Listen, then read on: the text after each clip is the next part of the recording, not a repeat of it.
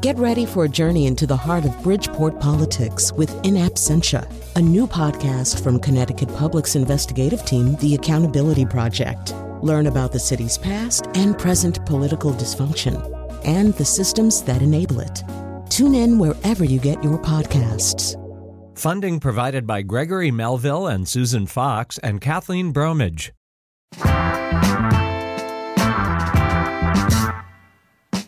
Welcome to Seasoned. I'm Marisol Castro. And I'm Chef Plum. When Marisol and I discover a farmer or a chef doing great work, we just gotta tell you about it.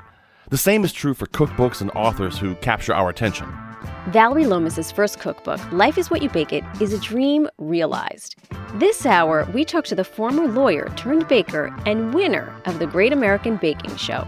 She'll talk about how an unrelenting belief in herself spurred a career change, how she refused to let her accomplishments be erased, and how she created a beautiful book filled with recipes influenced by family and travel. Vallery, thank you so much for joining us on Seasoned. Thank you so much for having me. I'm so excited to talk to you guys. I'm so excited to see the human behind one of the most beautiful cookbooks I have ever seen in my life. How did you make all of that happen? Oh, well, first of all, thank you. You know, when I was thinking about this cookbook, because it's something I've been thinking about for many years, I knew that I wanted to share, you know, these heirloom recipes that have been passed down in my family. And I thought it was also important to put a face to those women who created those recipes while also having a chance to share my story, what I've gone through on this journey from being a lawyer to becoming a baker full time and a food person full time. You know, it was really important that this book contained like recipes that people can make at home, whether they're a novice or someone, you know, that's that wants a, a project. And I wanted there to be really dynamic photography of the dishes, of the food, but also of people because you know, when I think about baking and when I think about food, it's about community. So I wanted people to feel that when they open the book. Vallery, I've, I've known a lot of different chefs in my life, a lot of different bakers in my life. And I got to say, I've never met a baker or a chef who was previously a lawyer. That's kind of crazy. It is a little crazy, but at the same time, the reason I kind of started on this journey was because I needed an outlet to express myself creatively legal writing it's there's one way to do things. And you know at the time it was i started you know this whole journey my last year of law school. The recession was happening the like 08 recession was like full speed ahead. And you know i was in school just like what the heck? I just needed to give my brain a break. So baking and and cooking it's it was meditative for me Wait a minute, you're telling me that there's no creativity in being a lawyer? I've watched The Practice. I've watched Boston Legal. Come on. I was going to say, Vallery, you went from tort to tart. Yes. Yes. nice. Apologies to all of my former law professors. I love this. So you decide that you're going to make a complete 180 or what I think of as a 180 because I cannot tell you that I I associate law with baking. Uh, how does that figure on the trajectory of your life? I do think it was a complete 180 because I felt like I was starting from scratch. A little bit of background I competed on the Great American Baking Show in 2017. I won. And about five or six months later, I was sitting in my cubicle at work and I was like, hey, I want to write a cookbook. I want to like do television. There's so much more that I want to do in the food world and the baking world. And because it had been such a, a serious hobby for so many years, and I, you know, I had been burning the candle at both ends. It's it's how I spent my time, nights, mornings, weekends. I had a very pitiful social life. I knew I wanted to give myself a chance. So, you know, I had been working as a lawyer for eight years and I finally decided I'm going to take the plunge. And I did not have a cookbook deal lined up or other work lined up but I was like, this window of opportunity, it's getting smaller and smaller with each day that I'm sitting in this office. And, you know, there's a saying, leap and the net will appear. And it was after I made that decision that things started falling into place. And I think it's because I I made them fall into place because they had to. And I remember telling myself, I was like, I just need like three years and then I'll be able to like be on my feet and like this will be like a, a machine that can just chug along. And uh, we're at a little over three years now. And, you know, I, I've gotten there, but it did feel like I was starting from scratch. But I knew that I had to try. You talked before about uh, giving your brain a rest from being a lawyer and all that. But I mean, choosing French baking is uh, there's not much of a brain rest there at all. I mean, so it it was for me because so I was actually in undergrad. I was a French major. I had stayed abroad in France twice as an undergrad. So I spent a summer in Dijon and I spent a semester in Paris. And that's when I was introduced to this whole other world of baking because I'm from Baton Rouge, Louisiana, and there's a very strong food tradition and baking tradition there mm-hmm. and a lot of French influence but it's very different from like modern day French pastry. So, you know, growing up, we were eating like pecan pie and peach cobbler and pound cake and you know all of those desserts which they're wonderful but they are very different than french desserts which are more dainty and they're not very sweet you know they have a completely different esthetic mm-hmm. you know i went to france i fell in love with this whole new style and i was able to kind of like create my own where you know, I'm making pecan pie, but like maybe I'm adding a little bit more bourbon or I'm toasting the pecans to bring out those like umami and bitter flavors so that you're not overwhelmed with sweetness. But you know, I also I have a whole chapter on France and then I've got lemon tarts and all because you know tarts they are tart. That's That's the word. So for me, it was definitely a break because it was something I loved and it always felt like a treat because I mean I was also a psychology major. I was a double major. So when I was in my French classes, that was like my my fun, my recess, my yeah, my recharge. Yeah. And, and, no thought ever of when you were trying to figure out what to do with it to go, okay, there's some great bakers in New York City. Let's go work and let's go work with one of these guys. Let's go work in a restaurant. Let's go work patisserie. Um, no thought of ever maybe trying to go that route. You know, I went to college in Los Angeles and law school, and when I was there, know, I was always so academic oriented growing up. Like in high school, you know, I was in the math club and the French club and the beta club. And it was never like a thought that I would not keep going to school, you know? Right. So when I finished college, it wasn't like, oh, I, I can go to Paris and go to culinary school. It was more like, oh, I can go to Paris and and take this week long class on how to make croissant, which I did which was very fulfilling. And, you know, I learned like how to laminate dough, something that, oh boy, you know, now, yeah, but like I use that in my biscuits and my pie crust. Obviously, not the French technique, but the idea of folding dough to get those flaky layers. Mm-hmm. So I learned so much, but no, it didn't dawn on me like, oh, hey, you can make a career out of this. No. Yeah, laminating, just so you guys know what she's talking about when she's saying laminating dough. It's you, you basically, Marisol, it's crazy. You fold the dough constantly and you roll it and you fold it and you roll it and you fold it and you roll it. I've, heard, I've heard of this sort of yeah. torture. For, it's torture. For bakers. I've, I've oh. seen it. I've seen it. I've never attempted it. Sweet, delicious torture. Yes. There's butter involved, which is a major. That's what yeah. you're folding into the dough is butter. I'm happy to just be on the receiving end uh, of that laminating business. Vallery, I wonder if you wouldn't mind going back to um, the experience on the Great American Baking Show, because part of mm-hmm. what is so special about this show season is that we realize that people in the culinary world are more than just the sum of their parts. And it is not mm-hmm. lost on me that you are a woman of color, that you are a Black woman um, who is forging her way.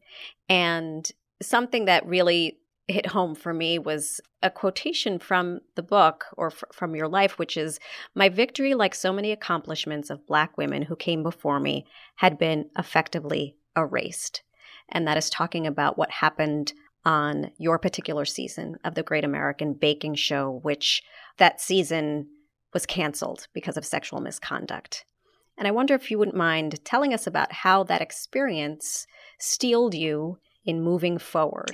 Yeah. And what sort of effect it had on you? Yes. You know, as you mentioned, the season that I was on, you know, we filmed it. We filmed it in September in London. And then a month or two later, the Me Too movement really picked up steam. And by December, the week after our premiere aired, you know, allegations against one of the judges came out about sexual misconduct. And, you know, this show, it was airing prime time on ABC on Thursday nights, which is just insane to think about. When they chose to remove the show from the air because of this judge, it was just so incredibly disappointing. And it felt like the rug was pulled from under me. But then, like, I put my lawyer hat on and I was like, well, surely there are things that we can do to like fix the situation and make this right. And I like quickly learned the whole juggernaut entity was just, it had already chugged right along. And there I was, and there were the other contestants. All five of the semifinalists were women. And it was like, here we are, women who had sacrificed a lot to be on this show. Because we filmed for like nearly five weeks. I left my job. People left newborns, newlyweds. There were other professionals who had very demanding jobs. And what we thought we were bargaining for was to have the, the complete experience and for the show to air. So yeah, it was super disappointing, but I was like the same thing that like fueled me while we were shooting because by the way, shooting a competition show like that over 5 weeks is grueling they edit it and they make everything look cute and happy. And there were definitely cute and happy moments, but the days were very long. And if you're not used to being on a TV set, we were not professional TV set people, yet here we were. So yeah, like the same thing that fueled me to get through that competition to, you know, go home after a, a long 16 hour day and like practice what I was going to bake the next day.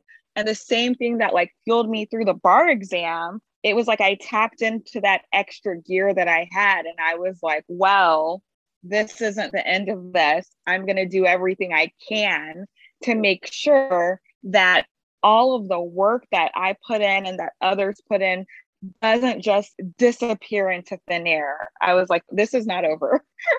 well, they aired one episode, right? Yeah, it was like a two hour premiere. Yeah, yeah. thankfully, because the first week I almost got kicked off and the second week I was star baker. So it was nice that at least it like ended on a high note for me. you see, you see.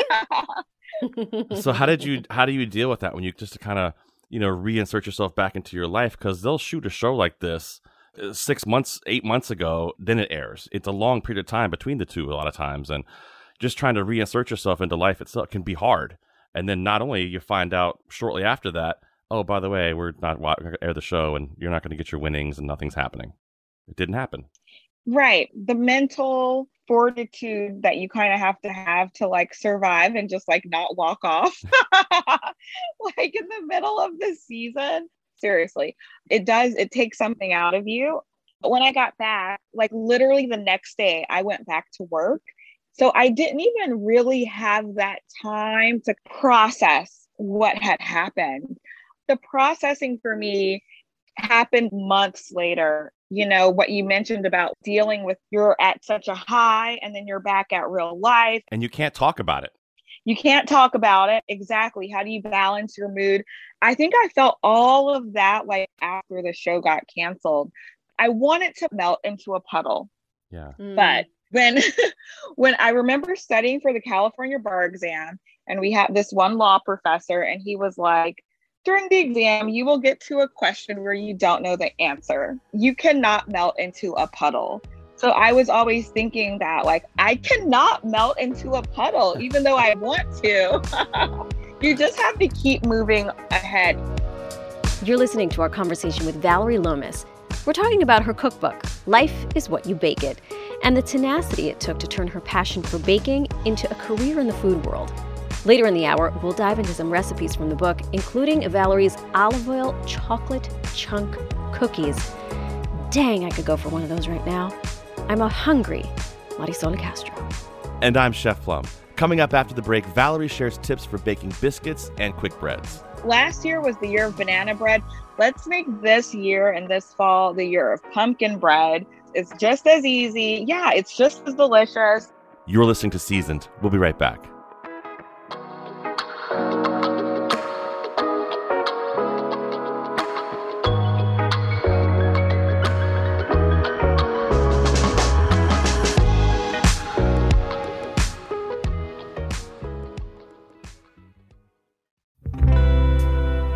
Welcome back to Seasoned. I'm Marisol Castro. And I'm Chef Plum.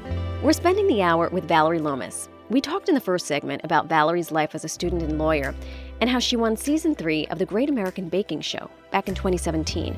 But that season didn't air beyond its first episode due to sexual harassment allegations made against one of the show's judges. Despite the disappointment, Vallery rallied to write her first cookbook, Life is What You Bake It recipes, stories, and inspiration to bake your way to the top. And here on the top is where you are with all these accomplishments with this beautiful cookbook.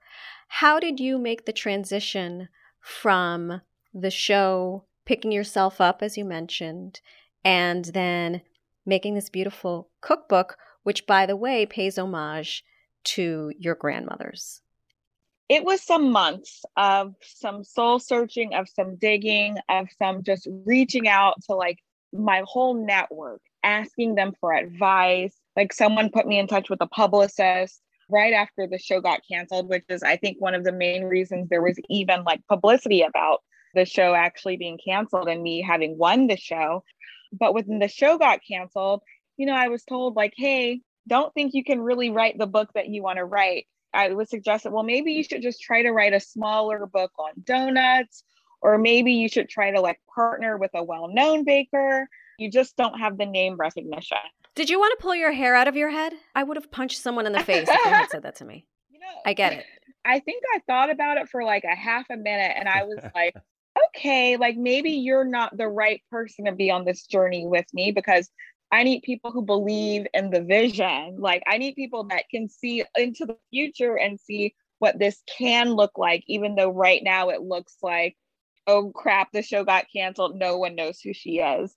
I ended up just surrounding myself with people who believed in me, but I knew that I had to try. And that's where I found fulfillment was that I gave myself that best chance and I was betting on myself. And I'm listening to you speak, Vallery, and everything that you're saying, all those steps you took are completely reflective of the five bits of Baker's wisdom that you outline, which is write it down, you said move with intention. You were like, if you're not going to be my cheerleader, I'm going to find someone who is. Practice bakes purpose. Trust yourself. Have fun. Talk to us about those five points because it sounds like you were do- already doing that in real life. And now every time I go to bake chocolate chip cookies, I'm going to be thinking about, all right, I have to make, I have to move this chocolate chip batter with intention. yeah. So the writing it down, that was because, you know, 2017, which was the year all of this kicked off, um, it was like the first year in a long time I had made a vision board.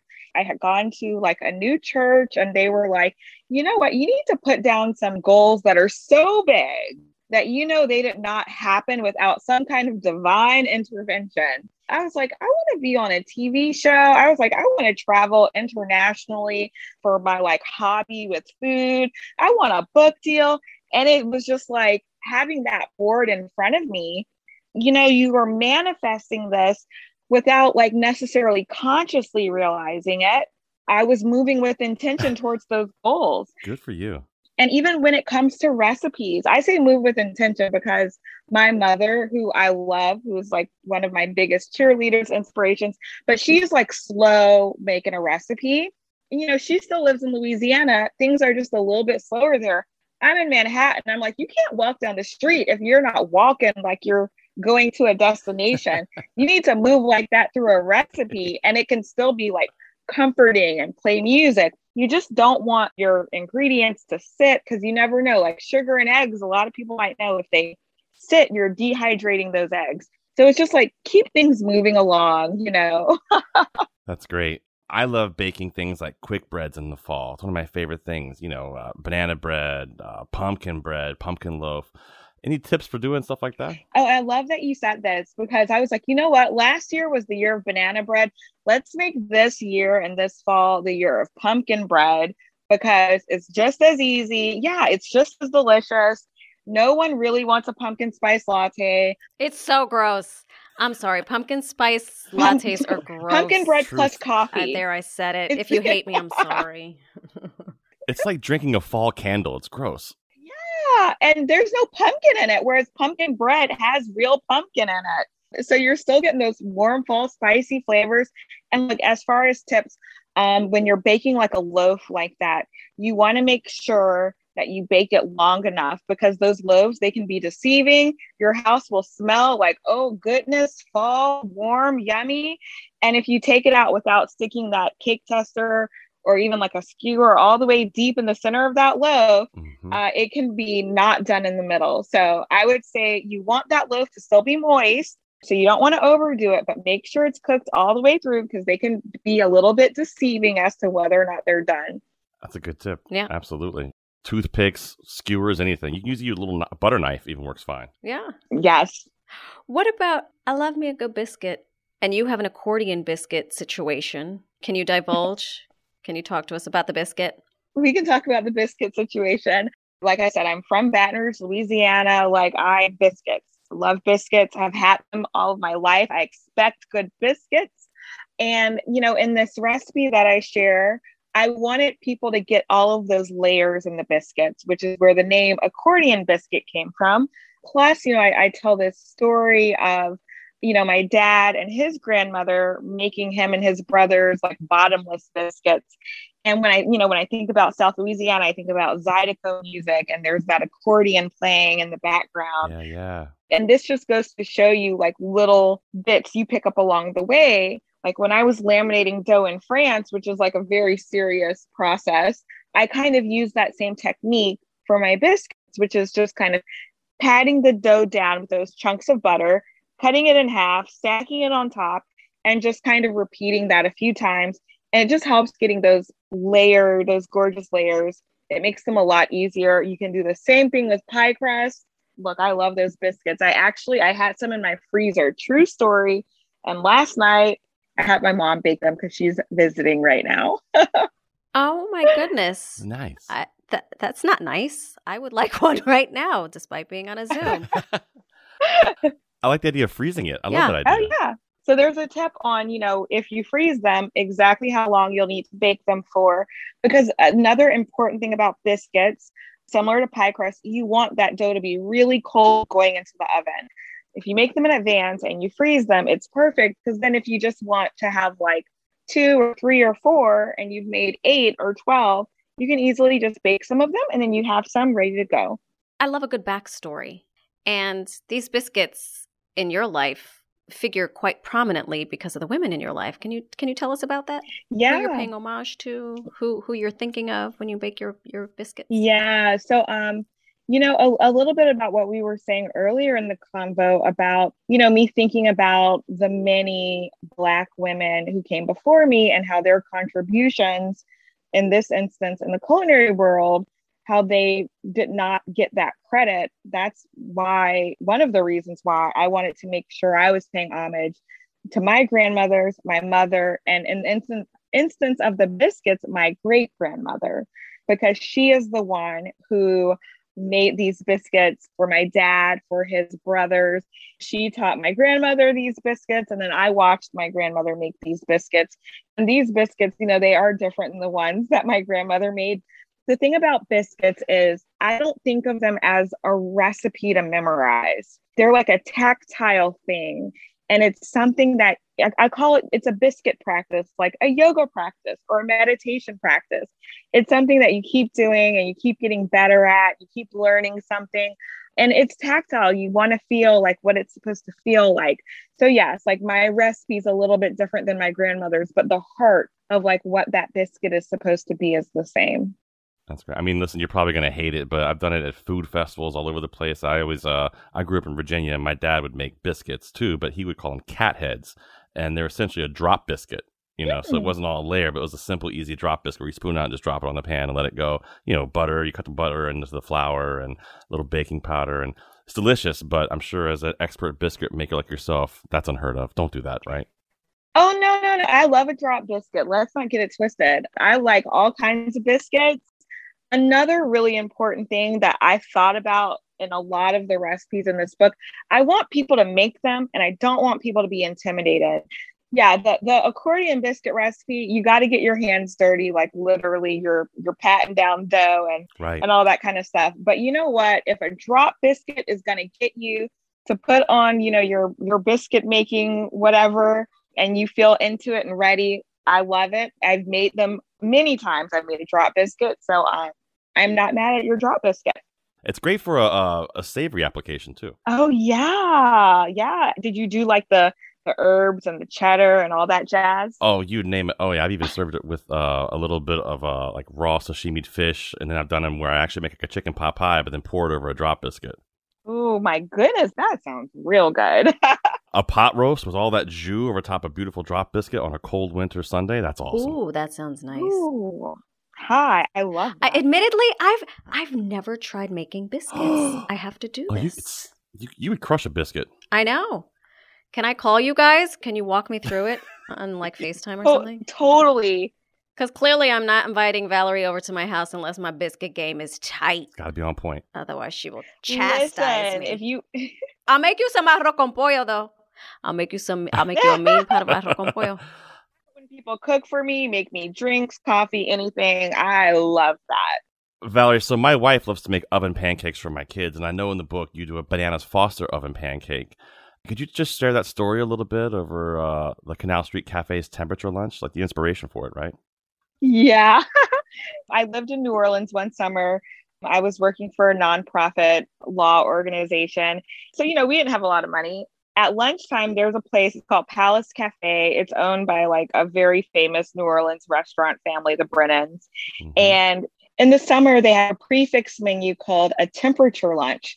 So you get appetizer, entree, and dessert, all for the temperature that it is outside that day in the summer. No. True story, three courses. So if it's 98 degrees, the lunch is $9.80. I thought it was gonna be ninety eight dollars. I was like, whoa. I thought it was going to be 98 cents. I was like, oh, it was nice knowing you guys. I'm going down to this thing for my 98 cent Yeah. yeah. breakfast. it's right on Canal Street in the middle of, you know, in the heart of New Orleans. You can get the Bananas Foster dessert as part of your temperature lunch. And oh my gosh, I love Bananas Foster because they will sit there, they will flambe the bananas table side. You know, they're dousing them in like high proof rum, lighting them on fire. They've got this lovely caramel sauce and it is so good. And they serve it over ice cream. But I was like, let's put this on this oven baked pancake. That's a great idea. We're talking with baker Vallery Lomas about the recipes in her book, Life is What You Bake It. Many of those recipes are inspired by the women in her family. I'm Marisol Castro. And I'm Chef Plum. Vallery swears if the world needs one more chocolate chip cookie recipe, it's the one we're going to talk about next. they are so good. Like that delicate EVOO flavor kind of permeates through, and there's just enough butter so that like you're getting the best of all the world. You're listening to Seasoned. We'll be right back.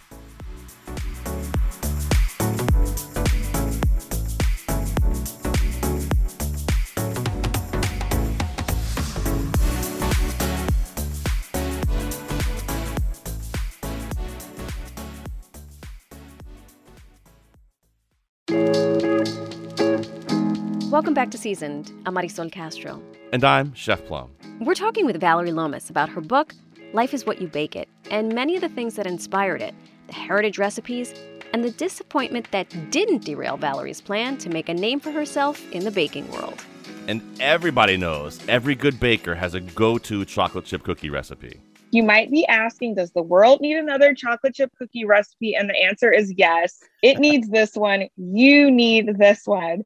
I make these cookies for people, and people have told me they don't even like cookies and they like these cookies. I'm like, first of all, what do you mean you don't like cookies? But anyway, Yeah, who says that? no, this really happened to me on Tuesday. But like these cookies, Oh they are God. they are so good. Like that delicate EVOO flavor, it just kind of permeates through, and there's just enough butter so that like you're getting the best of all the worlds. They're like a little bit crispy on the outside, chewy in the center, and they are super simple to make Sold. cookies they're just accessible in the sense like i live in i live in the city and if you want to like bring something to someone's home what's better than a cookie like a layered cake is cute and all i think if people are coming to your house who wants to travel with a layered cake i don't No one. I love donuts. And I think that um not I think I want people to to feel like they can make these at home because you can and I include as many tips that I've learned along the way since I've started making donuts. And um, actually, the old fashioned donuts are like blowing up on social media right now. I can't believe that these donuts are like the first hit of the book that everyone is making. I was like, people are making these donuts and they look amazing. My favorite donut is an old fashioned donut. So I finally feel like I have arrived.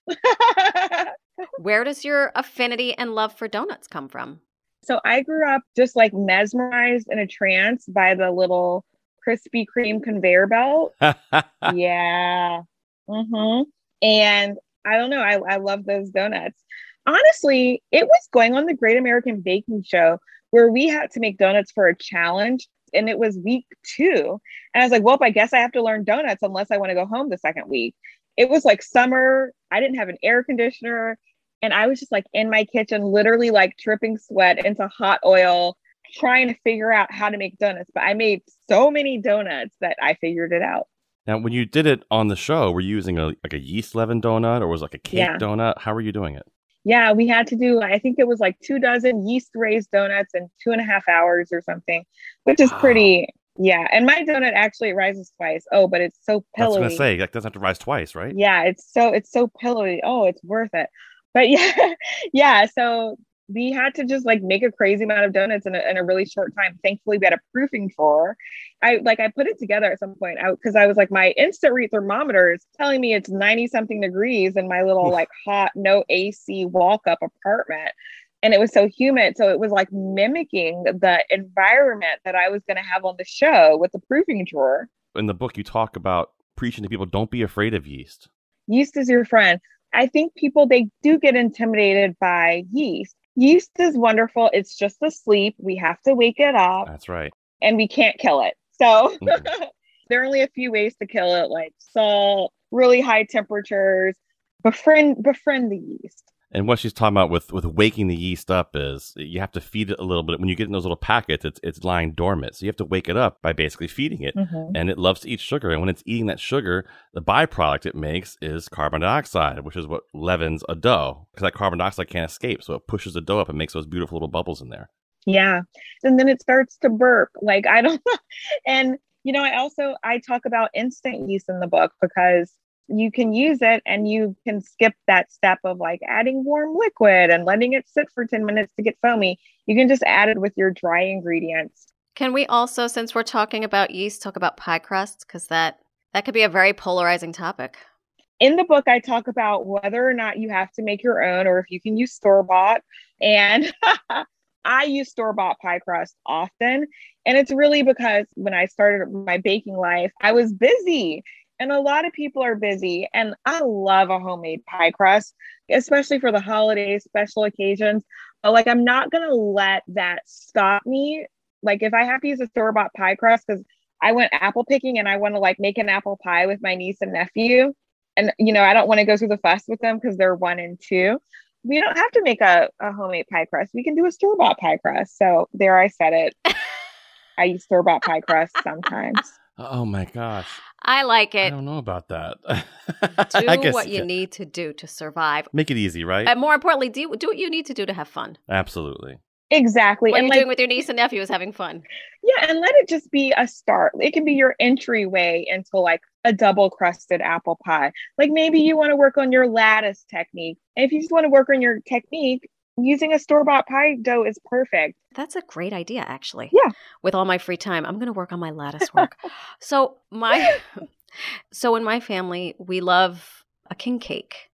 Mm. And my children, this is, if I don't do it, they're like, Where's the king cake? I'm like, You guys have never even been to New Orleans, but, and I don't even know how I started this tradition in my house, but I've always wanted to learn how to make a king cake because it seems incredibly scary, but not for you.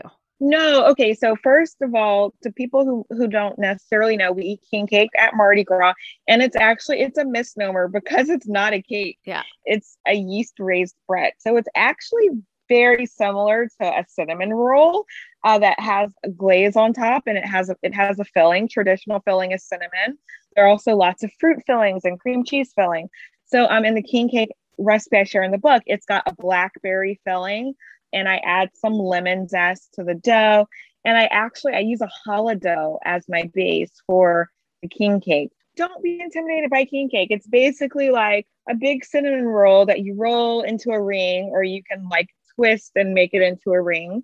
I'm like, it's a king cake if you hide a little plastic baby inside. When do you shove the baby in? When it comes out of the oven, when no one's looking, you shove it in there? Because I have to do two. I have two boys, and I didn't want World War Three. I needed them both to find those babies. oh no, no, definitely when no one's looking. After it's baked, you know that's interesting because because in Louisiana, if you get the piece with the baby in it, you have to bring the next king cake. So there are a lot of people, they do not want the piece with the baby in it. They're like, you better not give me that baby. Um, so maybe you can have your boys be like, whoever gets the a baby has to make the next king cake and then there won't be a fight. You got to make it from scratch. Yeah, there won't be a fight at all. exactly. Let's talk about pound cake for a minute. I, I, love making pound cake. You know, traditional pound cake, it's called a pound cake because it was what, a pound of sugar, a pound of flour, butter. and a pound of butter or eggs? I can't remember. Both. Was it butter? Yeah eggs yeah. and butter. Yeah. Yeah. Everything was one pound. So we call it a pound cake. And I think it's kind of making a, a comeback here. We start to see pound cake all over the place, even on menus now. Yeah, and you know, so I've got a pound cake on the cover of my book, and it's it's so funny because you know my my dad he told me he was like every Southern woman knows how to make a good pound cake, and I was like, okay, Dad. I was like, I guess I, guess I'm a, a good Southern woman now. But yeah so this recipe is actually um, it's based off of a recipe that my mom always made and it uses cream cheese. Oh it's it's like dense in the way you want a pound cake to be and it has this like crusty exterior and this very tender crumb and a very simple vanilla creamy vanilla glaze on top oh. um, and what i love about this pound cake recipe pound cake it is an easy cake to make as far as cakes go. And they're beautiful and they're not a layer cake. So you don't have to worry about stacking them and fussing around with buttercream. You can bake them in a, a Bundt pan, which is gorgeous. And they come out and you just you have something that's like really festive. Right. That looks gorgeous, that tastes amazing. And it's just not a lot of fuss. And you can flavor them so simply. And I love the cream cheese idea. What a great idea. Yeah. I was just looking at the the cover again on your Instagram of your your cookbook because when I, I started this conversation with you, I said it was literally one of the most beautiful cookbooks I had ever seen. I loved seeing a cookbook with real people, real women of color. It just it made me excited about wanting to cook something. You know, I can get lost in the Cooks Illustrated of the world and look at the science, but the pages of your cookbook just reminded me of home. It reminded me of like real people in in my own life. So what was that process like quickly in these last few minutes we have? And uh, how did you know when you were ready to just put it to bed? Mm, as far as the real people, I have my family and my friends in the book. I wanted, I knew they had to be a part of it because baking is something that you do for other people. You know, it's something that you share with other people. So the idea that there wouldn't be any people in the book or it would just be me like showing technical things to me that just wasn't what the book was about. Um, like I mentioned, it's also it's about family, community, friendship, and um, all of that kind of stuff. So I'm so glad that resonated with you. And as you were talking, I like got a little teary almost because that's what I want people to feel with the book and to feel a connection to these recipes that um, that's deeper than just like the taste and the texture and the flavor like which are there but i feel like when you have that full experience you're going to experience it on a different sensory level. And you know when did i know to put it to bed like when my editor was like if you don't get this manuscript and you're going to miss your on sale date. And it was like ah! It was a very long process and um, i actually I I lost my sense of taste and smell last March. Oh no. Because I got I got COVID when I was finishing up the book. So I was like doing last minute testing. I could not taste anything, but I could like look at things and look at the texture. And it was driving me bananas. I just couldn't be prouder with how everything turned out. So you definitely should be. Uh, the book is beautiful. The recipes look fantastic. I'm going to make donuts this weekend for sure. That's going to happen. Yes. You know, I've heard you say it so many times in the book and in interviews. It's kind of the mantra you took up after uh, the TV show. When life gives you lemons, make lemon curd. Can you talk about that for a second? First of all, I love lemon curd. And I think that goes back to that like being in France tart things. And Yeah. with desserts, I like having that like burst of, of tartness to balance everything out. But yeah, after the show got canceled, that's what I thought. I was like, you know what? When life gives you lemons, make lemon curd. And the thing when you make lemon curd, you have to like keep whisking the pot. You don't want it to burn. You want to make sure that that heat is evenly distributed. When you're whisking, it looks very liquidy and it doesn't look anything like lemon curd. But you have to have faith that as you keep whisking, as you keep putting in that work and consistency, that you're going to get there and it's going to be this like luxurious, rich, delicious thing at the end. Vallery Lomas, thank you so much for your time. We appreciate it. Thank you for having me on. It was really nice talking to y'all. That was the delightful Vallery Lomas. She won the Great American Baking Show Season 3, and her first cookbook is out now. It's called Life is What You Bake It. Follow Vallery to see what she does next. She's at Foodie in New York on Instagram. And by the way, you know those olive oil chocolate chunk cookies Vallery said we absolutely need in our lives? Make them this weekend. The recipe's up on our site, ctpublic.org slash recipes. I'm Marisol Castro. And I'm Chef Plum. Season is produced by Robyn Doyon-Aitken and Catie Talarski. Thanks for listening, everyone. See you next week.